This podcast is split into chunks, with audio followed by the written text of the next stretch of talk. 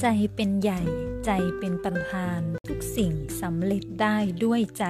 นี่คือคำของพระพุทธองค์ฉันได้พบว่ากฎธรรมชาติก็เป็นหนึ่งเดียวกับกฎแห่งกรรม หรือก็คือกฎแห่งกรรมเป็นส่วนหนึ่งของกฎธรรมชาติ ใจของเรานี้มีความสำคัญเป็นอย่างยิ่ง ใจเราต้องการที่จะไปที่ไหนสักที่ แม้จะอยู่ไกลแค่ไหนเราก็ยังพยายามที่จะไป แต่ถ้าหากว่าใจไม่มีหรือไม่มีใจที่จะไป ต่อให้อยู่ใกล้แค่อยู่หน้าบ้านเราก็ยังไม่อยากจะออกไปก็เป็นเพราะว่าการทำงานของจิตใจมนุษย์เป็นเช่นนั้น ถ้าเราทำให้จิตใจของเราเข้มแข็ง แข็งแกร่ง มีพลัง ไม่ว่าจะทำการทำงานทำความฝันทำเป้าหมายให้สำเร็จ มันเป็นเรื่องที่เป็นไปได้